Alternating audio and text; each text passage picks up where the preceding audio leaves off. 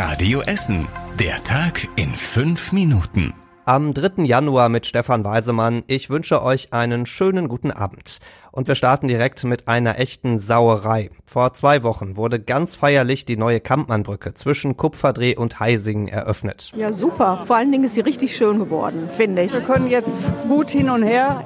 Kupferdreh, Heisingen, die Verbindung ist jetzt wiederhergestellt. Viel Begeisterung also vor zwei Wochen und jetzt das, die schön glänzende neue Brücke ist schon komplett beschmiert. An den Seitenwänden hat jemand meterweise graue Schlangenlinien gesprüht. Dazu kommen ein paar Botschaften und auch der Mittelpfosten wurde schon beschmiert. Muss so alles rund um Silvester oder Neujahr passiert sein. Die Stadt kann da nicht allzu viel machen. Sie macht solche Schmierereien nämlich nur dann weg, wenn sie den Verkehr gefährden. Das gilt auch für die schöne, jetzt nicht mehr ganz so glänzende Kampmannbrücke.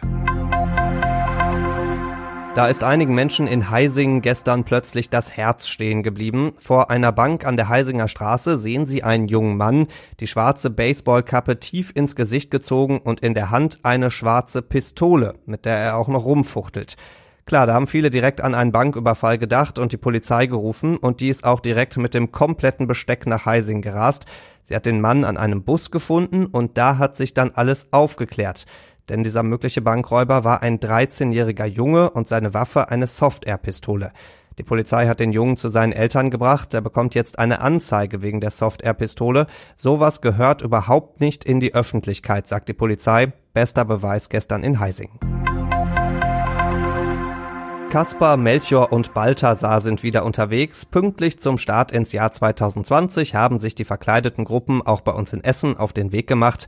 Seit heute sind unter anderem die Sternsinger der Gemeinden St. Hubertus und Raphael in Bergerhausen, St. Laurentius in Steele und St. Dionysius in Borbeck unterwegs. In diesem Jahr sammeln sie unter anderem Geld für Kinder im Libanon und sie versuchen dabei auch einen Rekord zu knacken, denn im letzten Jahr haben allein die Essener Sternsinger 440.000 Euro gesammelt. Das ist der bisherige Rekord. Mal gucken, was der Oberbürgermeister in die Spendendose tut. Da sind die Sternsinger nämlich am Montag im Rathaus zu Gast, pünktlich am Dreikönigstag dann.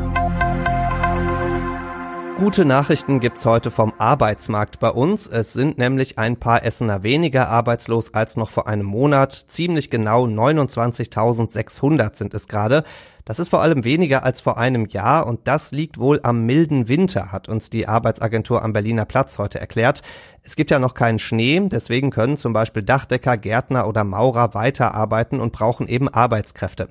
Aber man muss bei allen kleinen Erfolgsmeldungen auch immer sagen, Essen hat eine Arbeitslosenquote von 9,8 Prozent. Im Ruhrgebiet haben nur Hagen, Duisburg und Gelsenkirchen auffallend mehr Arbeitslose als wir hier. Die Coco Chanel von Katernberg oder der Giorgio Armani von Altenessen sein.